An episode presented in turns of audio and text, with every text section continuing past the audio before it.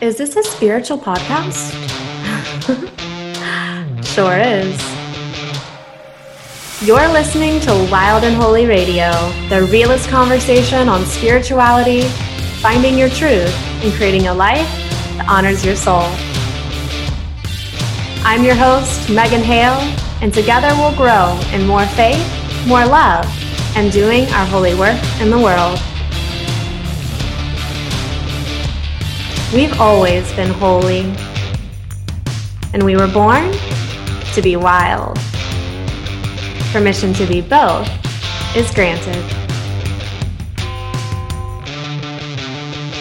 This episode is sponsored by Honey and Sage Co., a women's wellness subscription care package and apothecary who believe in holy wellness and self care is sacred.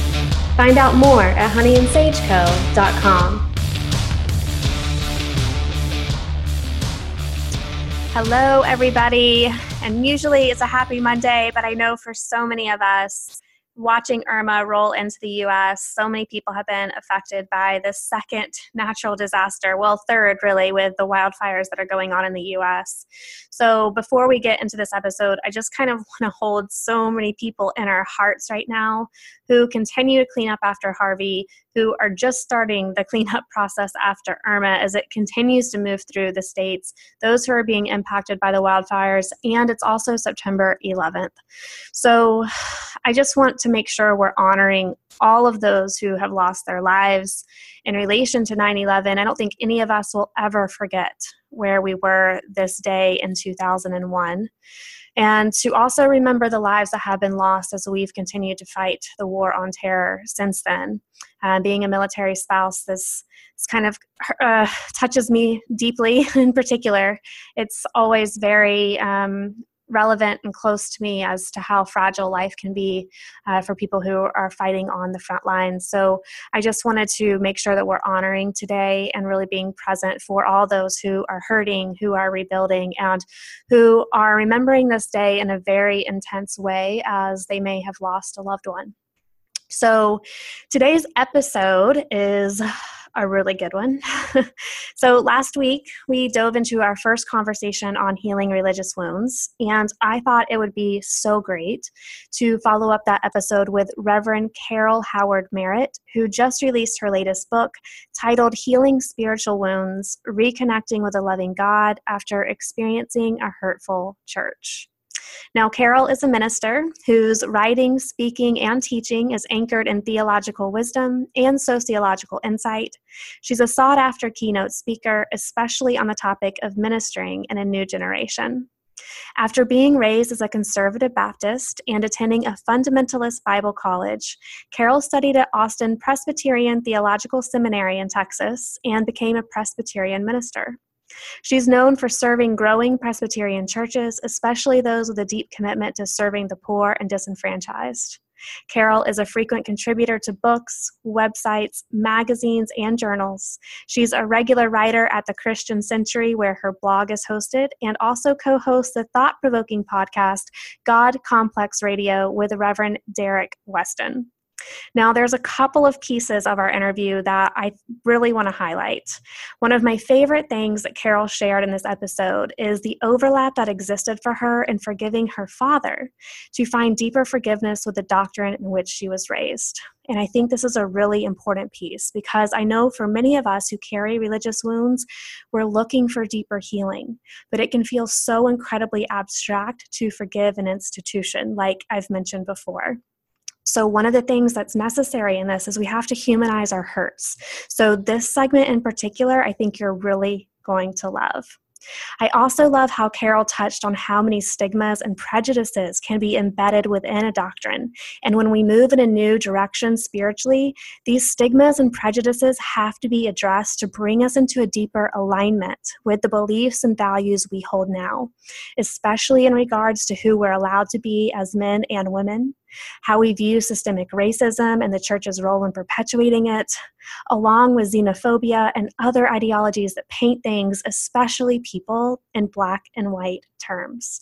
This is a really packed episode, you guys. I know you're going to love it. But before we get into this juicy conversation, I have a super special announcement to make that I'm going to be doing an exclusive mini episode for you tomorrow. So make sure that you tune back in tomorrow, which is a random day for an episode to come out on Wild and Holy Radio.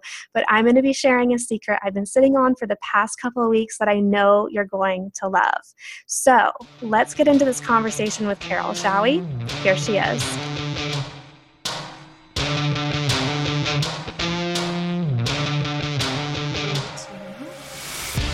Everyone, and welcome back to Wild and Holy Radio. I am so excited to be joined by my next guest, Carol Merritt. Carol, thank you so much for being here with me today. Thank you so much for having me. It's great to be here. Oh, my goodness. So, I was, so last week's episode was all about healing religious wounds, and mm-hmm. part of my research was coming across the book that is just now released. Did it just come out?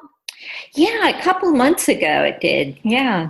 Well, congratulations on that. I cannot wait to read it. So, for everyone who has no idea what I'm talking about, Carol just released a new book called Healing Spiritual Wounds How We Reconnect with a Loving God After Experiencing a Hurtful Church. And I just thought that having your expertise and wisdom on Carol would be such an, a beautiful follow up to our episode last week. And I'm excited to learn more about your own journey, what inspired the book, and how we find more healing here. Oh, well, thank you. It's great to be on, and uh, I'd love to talk about it. Yes. So, your background, you were raised as a conservative Christian mm-hmm. and are now a Presbyterian minister. Yeah. And tell me what it's been like for you to, because I know you've kind of had a process of looking at these traditional or conservative mm-hmm. ideologies mm-hmm. and needing to grow past those in a way. Right. Yeah. I mean, it, it it's funny. I have a friend who uh, took me to a museum, and um, we were just getting to know each other at that time. Her name was Phyllis, and we were at this beautiful exhibit, and there were all of these like very moving pictures. They were kind of abstract and these swirling colors of dark blues and greens and and she asked me why I became a minister. And that's that's a question a lot of people ask. Um, they they ask, you know, at parties. We get asked during the ordination process. we get asked at church, you know, and and and so you have kind of a pat answer. But there was something about having these paintings around and and she was just such a beautiful presence she was a jewish woman and um, just very like a wise woman and so when she asked me i told her and, and like told her the truth you know? Yeah uh, like went went beyond kind of that pat uh, answer. And and what just sort of fell out of my mouth was I was telling her about how um, how my father was violent when I was growing up, and um, and he had this terrible anger, and I remember um, going to my room while my parents were fighting and praying and there wasn't really anything else I could do um, but but pray. And in the story, you know, as I was explaining it to her, I realized that part of the reason why we were stuck in the house was because um, the church was was pretty complicit in that violent home. Um, uh, they were encouraging my mom to stay. They were encouraging my father that he must be the unquestioned authority and head of the house. And and so there were all of these teachings that were creating, you know, this tension in our home. And yet I was praying. And and she just kept pushing me on this. And she was like, well, why didn't you just leave? You know, why didn't you leave religion? Why would that make you run to it more? And as she was asking me these questions, I just um, began to sort of see this intersection in my life. And it w- was this fact that I was completely drawn to religion, even though I knew it was religion that was hurting me. Mm. So I was I was kind of drawn to this spiritual life and this life of prayer and this life of healing.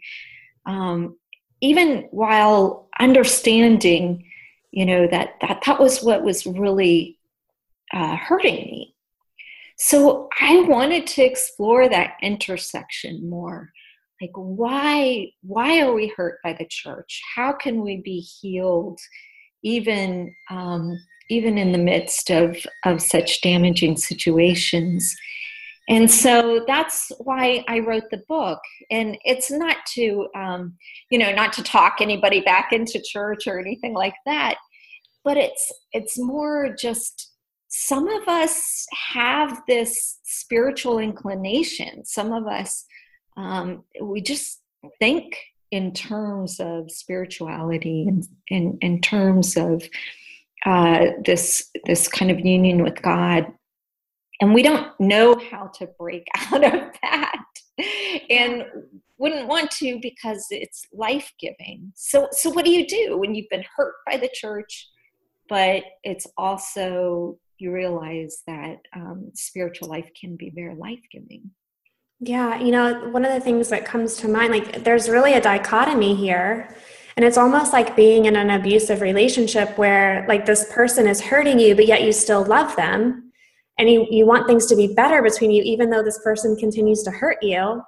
And it's like well, what do you, how do you hold space for both of those things at the same time right right and i mean I, I talk about this a little bit in the book and and basically you know i was like well i'm not saying stay with abuse you know i'm not saying that at all what i am saying is i was able to leave that um, for me it was leaving a conservative Christian uh, fundamentalist religion and becoming Presbyterian. Mm-hmm. And so it was it was kind of like you know being able to leave that and, and go to something else. Now I know that saying um, there are many people who grew up in liberal churches who were also wounded by the church. So I'm not saying I mean people do terrible things to each other all over the place. Yes. So I'm not saying that um, you know, oh, all my all my wishes and dreams were fulfilled once I became liberal. It wasn't like that at all. But it, I didn't need to leave.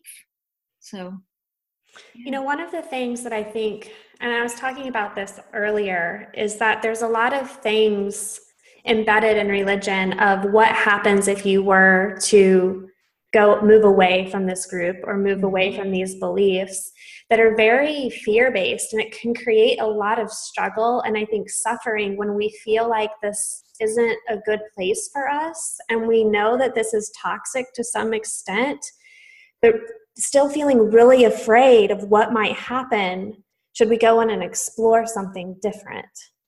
Oh absolutely. That is the scariest thing about this whole process. I mean you think about like you know it's not like I became Buddhist or Hindu or Muslim. You know, I, I went from like Christian church to Christian church. Yeah. But but there is such a sense of um, betrayal and uh, shunning, kind of enveloped in this system that that uh, you just feel like everyone's going to shun you and cut you off and and a lot of times they do yeah. I remember I was I had a dream about this and I I was dreaming like there's a story in the Bible about um, Hannah and Hannah wanted a baby and so she went to the temple and she prayed for a baby and um, the priest saw her and thought she was drunk and she kind of said well if if i if I get pregnant, God, you know, give my baby to this this temple. And I remember like dreaming about this, but somehow like the story was messed up in my dream. Mm-hmm. And somehow I felt like I either needed to give up myself or have my faith. Like I couldn't have both because if I had a real faith that made sense to me, then I had to cut off my family. But if I had uh, my family, then I would have to cut off my faith. And, oh, and kind of deeply. part of me. Yeah, yeah. So having to make those choices and being kind of forced into making those choices are incredibly painful. Um, I, the happy news is my family didn't cut me off. Mine didn't either. and I think that that's, and that's not to say that that's always the case, because mm-hmm. I do think that this can create a lot of separation within family systems or between people that we love. But you know, it's it's been my experience that following what feels true for you allows for such deep healing and true acceptance within yourself and I think that acceptance within ourselves will always, always be more powerful than being accepted by somebody else because mm-hmm. we, like, wherever we go, there we are. Right. So if there's not that deep sense of belonging w- within us, and we're not feeling like we're living in integrity with ourselves, it's almost like you can't you can't have a fulfilling life without that sense of self so what you're saying is like i either needed to give up myself mm-hmm. to maintain this connection with my family, or I needed to choose my family and lose this opportunity to be my fully expressed self. I totally know that feeling. And I think sometimes when we're brave enough to take that walk and just give it a chance, sometimes those people really surprise us. Doesn't mean that they're going to believe what we believe or right, even understand what we believe. but it's been a really beautiful process for me that there's been enough space within our relationship for us to differ and still love one another and everything's okay good yeah it was very surprising it took a lot of therapy like i, I remember sitting in the therapist chair and she she didn't quite understand you know she was just like what what's the deal here? You know, she, she was like this beautiful African American woman. She was just like, why do you think your family's going to cut you off? You know, yeah. why do you think this is going to happen? This doesn't make any sense. Mm-hmm. And uh, so, you know, so I, I, totally worked through it with her, and um, and but it took so many years, and and still, even today, you know, when I write something that I know my my family's not going to be happy with. I get nervous about it. No, I'm the same way. I mean, putting out Wild and Holy Radio is is really about bringing together the spiritual seekers and the religious and curious. It's like a wide variety of people. Mm-hmm. And I'm really talking about like religion is very personal to people. And yeah. our belief and understanding of God, our walk with God, what it means to be holy is so personal. And sometimes, like, I record things on this podcast where I'm like, oh gosh, like, what is my mom going to think? because I'm like really pushing some boundaries in relation to her belief system. But it's like, I just think it's so important to follow your path. Like, I think that's why we're here. Like, that's our divine path. Absolutely. Yeah. Yeah. So, when you were making this shift from the traditional church to a, a more liberal space, mm-hmm. um, and coming up against some of that resistance that is present in the church, like, do you remember any any processes that you went through to give yourself permission to to explore, or for for this to be okay, or we're just going to see how this ends up? I mean, what was that process like for you? Yeah, uh, that's a great question. A lot of it I needed to um, do a few things. I needed to think about God differently. Mm-hmm. Um, so a lot of my my God imagery and my God talk was was connected to daddy language and father language. I mean, you know, I would pray, "Our Father who art in heaven," yeah, uh, every day. So so having a father who was violent and um, uh, abusive, I had to begin to kind of separate God from that experience of abuse and begin to imagine God in a different way. And for me, it was imagining God as um, as kind of a pregnant mama and mm. we are living and breathing and moving in in god oh my and, goodness i love that yeah yeah well and it's you know in in god we live and move and breathe and yeah. and we often you know i came from this conservative tradition where we talked about being born again all the time. And yet we had this kind of patriarchal idea of god. But then i realized like oh, oh if i'm going to be born again then god's my mom. Like, wow you know so so just being able to kind of come to terms with God being surrounding and nourishing and upholding me rather than um, you know this father who's looking down uh, and of course that's my experience. A lot of people you know thinking about god as mother would be a, a difficult experience for them. So the bible's filled with all these metaphors of god and so the beautiful thing about that is I think it gives us permission to, um, you know, and our holy texts are filled with with all these different metaphors and ways of connecting with God.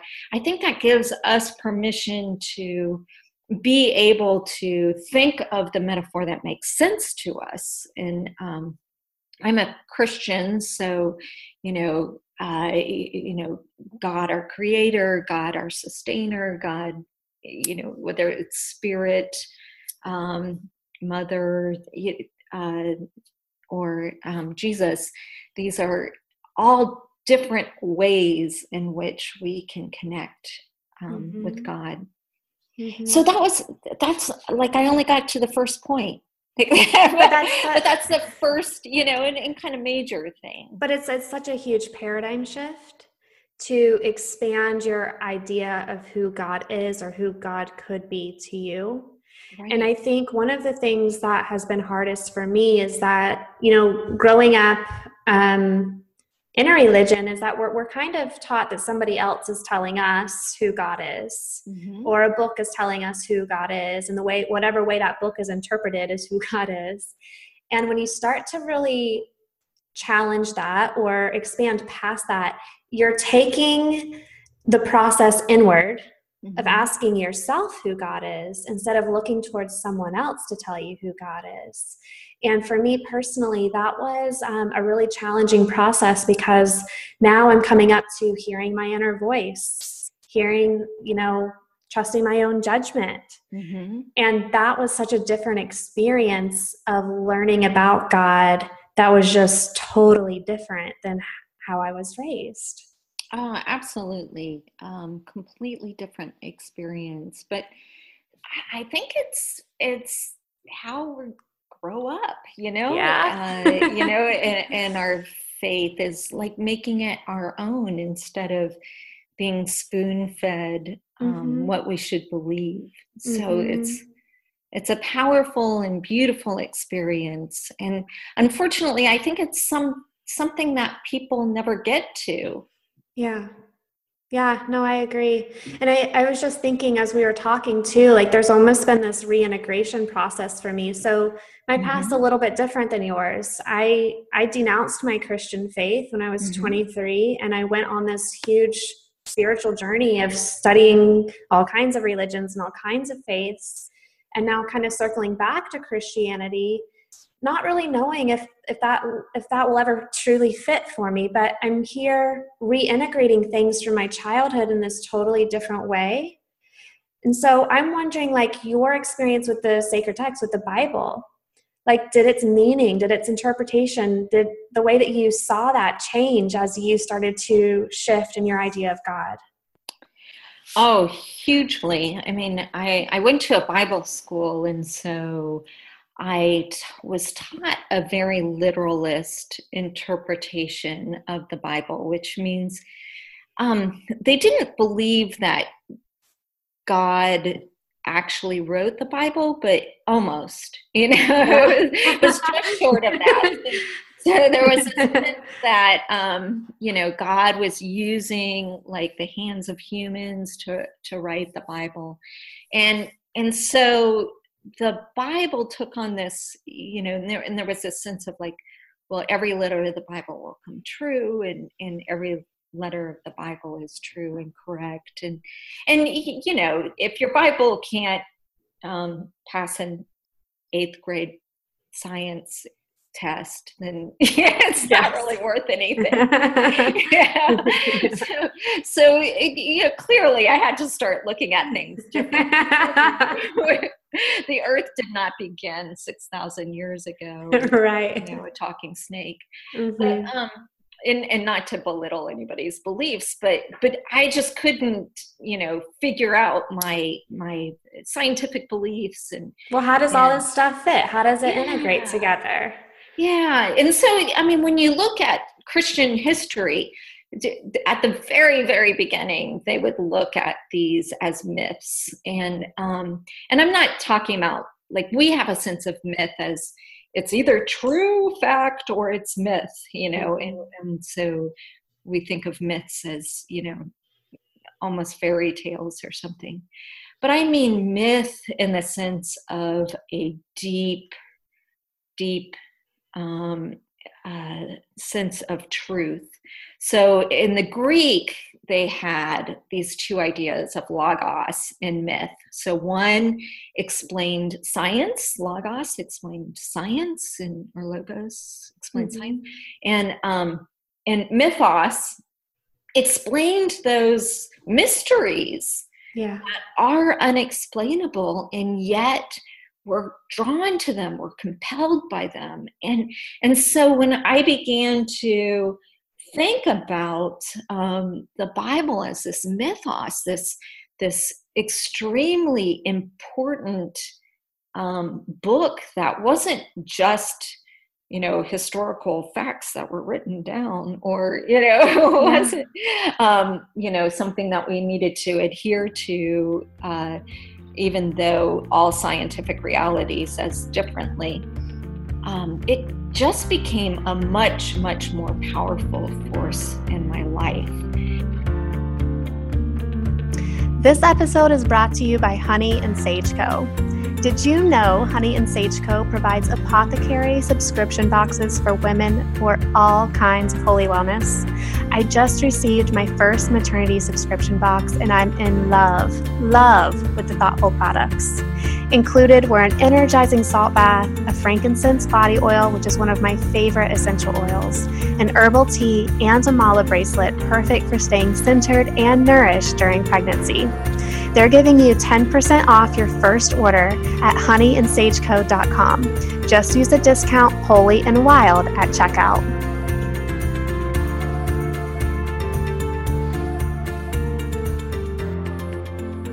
And, uh, you know, and certainly, as I'm sure you've experienced, you know, these holy texts, they're, they're incredible holy texts um, in in so many religious traditions and so much mm-hmm. wisdom that we can pull from from many many different places yeah yeah it's almost like you know the bible has been something that i've been cut off from for a really long time. I've almost been like scared to read it because for me i feel like i've always had this rebellious spirit and anything that's tried to like contain it has just been like no.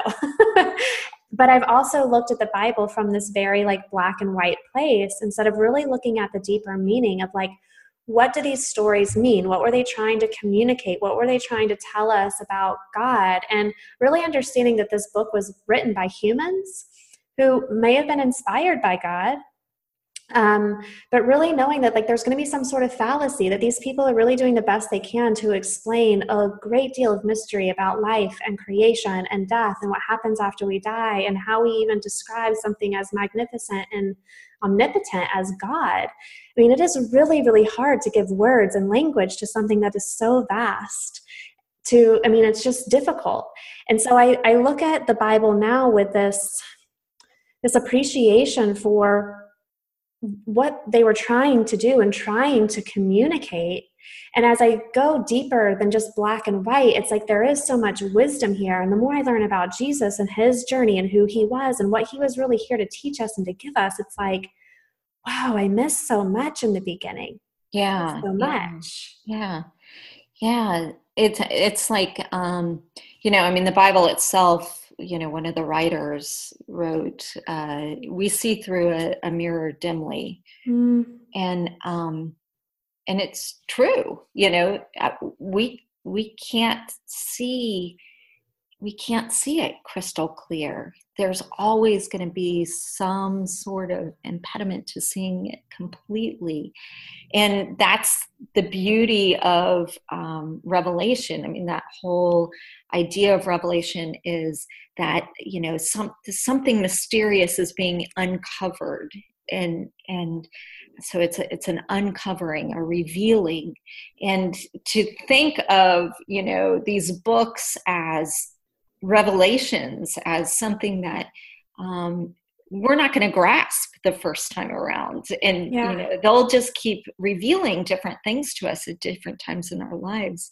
That's so much more powerful than saying oh this is a science textbook or this is a, a history textbook and we have to exactly follow the chronology of this or you know we're doing it wrong you know yes. we, we have to stay in this little box or we have to do every little command that like some nomadic tribe did 2000 years ago yeah, or 3000 years ago whatever um he, you that just doesn't make sense yes. so um it, it becomes much more living and breathing and and life giving when we begin mm. to think of things differently yeah, I agree. There's so much more permission there too to be human. Yeah, yeah. Which is nice. I mean, permission is just so open and freeing, you know? Absolutely. So, Carol, I know, like for me personally, like when we talk about healing, one mm-hmm. of the things that comes to mind is forgiveness. Mm-hmm. Of part of finding more healing is forgiving the things that have hurt us. And I would be curious to hear like your perspective on what we forgive, who we forgive, like what is even embedded in that process as we find more healing after we've been hurt by a church.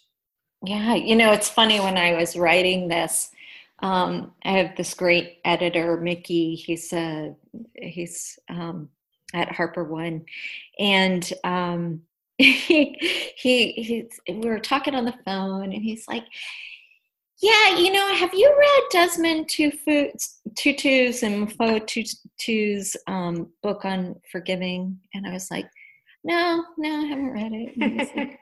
Yeah, let me send that to you. So he sends it to me. And, you know, I, I had the stack of books I was reading for research and I didn't sure. get to it. And um, so next time we call, so, the book of forgiving. Have you read that? And I was like, no. so, so it's he funny sends me another one. my therapist, literally, yeah. I, was, I was seeing my therapist this year, and she's recommended the exact same book. And I still have not read it yet. So oh, I'm like so fascinating with what you're saying. and I have no doubt it's probably a, a tremendous book. Oh my goodness. It's just it's just beautiful. It just it's just beautiful. Yeah. So yeah, so like after I started getting this little pile of the same book by my bedside, I was like, maybe I should be reading this book. So so anyways, I I did and and there was just this sense of like unbinding. Mm. And um for me, you know, like uh, you know, like the central forgiveness relationship was was both with the church but it was so much um, involved with my father so mm-hmm. i just remember um, i just remember feeling like bound to him with the resentments that i had mm-hmm. and um, and there was this this feeling, this sense of uh, this sense of almost I didn't know what would be left if I didn't have that. And I wanted a relationship with my dad. He died. And so I was processing all of this after he died. I wanted this relationship with my father. And the only way I knew how to have it was with kind of holding on to these resentments. Yeah.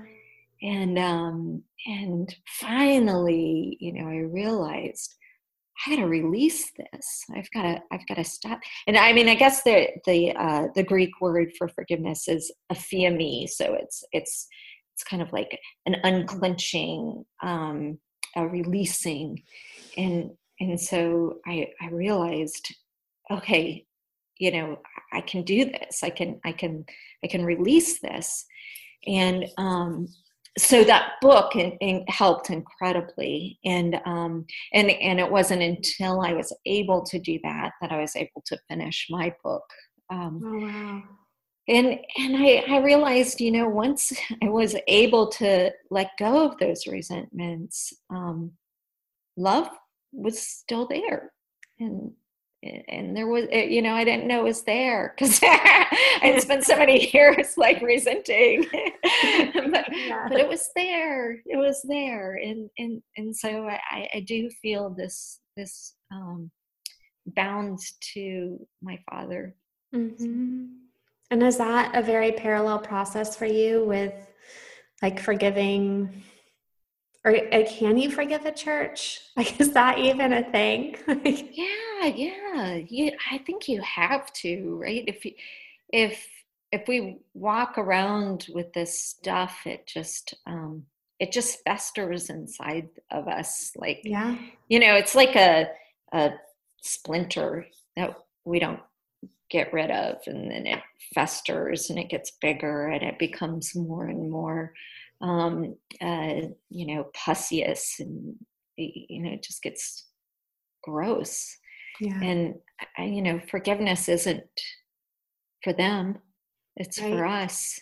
Yeah. I, I, and there's a lot of people who will say, well, um, you know, I can't forgive that person. They never asked me for to forgive them. They never apologize And I would, if if you go through life thinking that, like, yeah, you're just I mean, you can, but there's not going to be it's much. It's going to be heavy.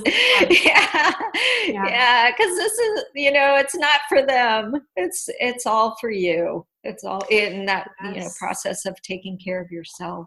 Mm-hmm. So there's this kinda... um there's this book that I read a little while ago, back when I was still a practicing psychotherapist, and it was called Spiritual Intelligence. Um, I think the author's Cindy Wigglesworth which I love her last name. Fabulous. She, she's talking about, um, you know, one of the things in our spiritual maturity, or that is a sign of spiritual maturity, when we can really put ourselves in somebody else's shoes and in their belief system and ask ourselves the question like, if I was this person who had this upbringing, who had these beliefs, who had these values, would I act similarly? Would I say things similarly? Would I treat people similarly to this person? And it's such a practice of compassion and empathy and objectivity to really put yourself into someone's shoes. And I think that, you know, one of the things that Don Miguel Ruiz says in the Four Agreements is like, always do your best. And I think a beautiful addition to that is believe people are doing the best that they can with what they have, where they are, with what they believe. And for me, in my forgiveness process, I've really challenged myself to do that and to practice that and to walk it. And so, as it goes into forgiving a church or an institution, I've really looked at, you know, if this was my belief system, if this is how I was raised, and that was, I was convicted in those beliefs, would I say similar things? Would I treat people similarly? And it's most of the time the answer is probably so probably so. And that's them acting out of their understanding of love or understanding of empathy or whatever that is. And i just tend to have a different definition.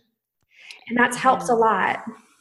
Yeah. And part of uh, part of this process of a healing too is you have to forgive yourself. I mean, mm-hmm. it's so easy for me to look back on what I believed and um, you know the racism, the homophobia, the you know it's so many of these beliefs that I held within me. I mean, you know, I I like would go out into the world and I would believe that almost everybody was going to burn in hell except for me mm. you know or or i would believe that god created these beautiful creatures these beautiful complex humans who are gorgeous and and you know wonderful.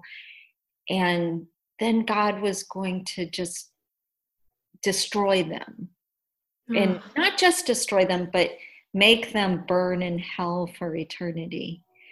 And um, so I, I look back on that and oftentimes i get angry with myself or i get frustrated with myself. And and part of this process too was just to have compassion on myself um, uh, for believing these things for being abusive. And you know that's ongoing. I mean i just got a i just got a message um, last night where somebody was complaining about something i tweeted mindlessly and uh and i i was like beating myself up you know, for it and uh and it wasn't anything that i had done terrible it was just not smart and um, so I just spent like, you know, hours kind of hating myself for this. And then I realized I just have to have compassion on myself. I've got to forgive myself. I'm going to make mistakes. I'm going to screw up. Um, and, and, you know, that was part of just what you were describing was part of what I had to go through was like, okay, this is my viewpoint in life. I'm a white woman um, and was raised uh, a fundamentalist, and and I don't know everything, and I'm not going yeah. to know everything, and so um, so I just have to forgive myself for that. No, I totally totally agree. I mean, I think part of this this awakening is really understanding how many things are embedded within an ideology and when you start to expand your idea of god you really what happens or has happened for me is you start to expand your idea of humanity and that mm-hmm. challenges a lot of beliefs that you once held and you realize how insensitive you have been unknowingly and then really challenging yourself to want to be more sympathetic but maybe not always having the right words or maybe not always getting it right but still needing the permission to to try and grow and be different that brings you more into integrity with your understanding of humanity now so i totally recognize that. I mean with all the things that are going on in the world especially with the charlottesville events just most recently is really feeling um, a call to to be more vocal and to help be an agent of change while also being like deathly afraid of saying something offensive or, or not sensitive just because i don't know and still needing to continue to to speak up anyway because that's what's most important because i feel like that's what the world needs you know so it's it's such yeah. a complex process yeah i know i i was um someone told me uh, I was in a racial uh, reconciliation group, and I wouldn't talk because I was always afraid I would say the wrong thing. And um, so I confided in a friend who had been doing social justice work for years and years, and I just said, I, I don't, I don't feel like I can say anything because I'm, I'm just afraid I'm going to offend someone. And he was like, Yeah, you're a white woman in this room you know you are going to offend people and you have to you have to realize that you're going to be wrong and you just have to realize that you know just be wrong yeah. well, it's, it's not it's not about like ah, us you know? all the time and then you're to have to apologize and be wrong. Yeah. Yeah and i mean i think that's the thing is like having to take the chance that you might be wrong out of it because in the grand scheme of things that's like the least important of what's happening in the world you know? Like i'd rather mm-hmm. take the risk of being wrong than to not say anything at all and know that i'm going to misstep and just really ground down into i know what my intention is and i'm just going to keep trying. And i think that that's so much the way like talking about god in different terms or talking about religion in different terms knowing that I might upset people, but also knowing that there's other people out there like me and like you who have had to really do our own personal walk to finding more more wholeness, more acceptance, or finding that place that really where we feel like we belong, that is in line with with who we want to be and who we believe God is. So this stuff is is sticky. Um, there's going to be lots of missteps along the way, but I think that's just part of the learning process. Yeah, compassion with each other and compassion with ourselves. You know, I I um, I think we're missing that so much. You know, I I see in, in um, I mean, Facebook and Twitter and all of that just uh, sort of forms so much of my world right now. But but I watch how we we have to control one another. We have to control what we say and, and what other people say and you know we're constantly invited to critique each other and to rate one another and to you know give each other five stars or four stars or whatever. And and it it's it just goes against that you know loving each other and having compassion on each other. And and um you know this this sort of uh, idea that we need to critique each other all the time. Yeah. um, we need to somehow go against that grain. Yeah, I agree. So, as we kind of wrap up today and we're reflecting on your book, was there a, a favorite chapter of yours? Oh, I don't know. I know that's probably hard. It's probably like trying to pick between children. Yeah, and um, you know the the the fun part about writing this book was I've this was my third book and um, and it was just kind of fun to be able to write my stories yeah. so i just had you know these stories that really shaped and formed my life so being able to to write my stories instead of you know a scholarly analysis of the you know the church yes. the 21st century or whatever yes. that was um that was just a refreshing thing to do. I'm so glad for you. I'm glad that you wrote this book. I think it's going to be healing for so many people who have experienced this hurt and heartache and wanting to return to to God in a new way. So I just appreciate you so much for sharing your journey with us today. Well, thank you for having me on, and and uh, you know, peace, shalom to you and all of your journey, and um, may you bring all of these different pieces of wisdom and beauty together. Oh, I love that. Thank you so much, Carol. This wraps episode 10 on a Wild and Holy Radio. If you know someone who would benefit from being a part of our community, please share this podcast with them.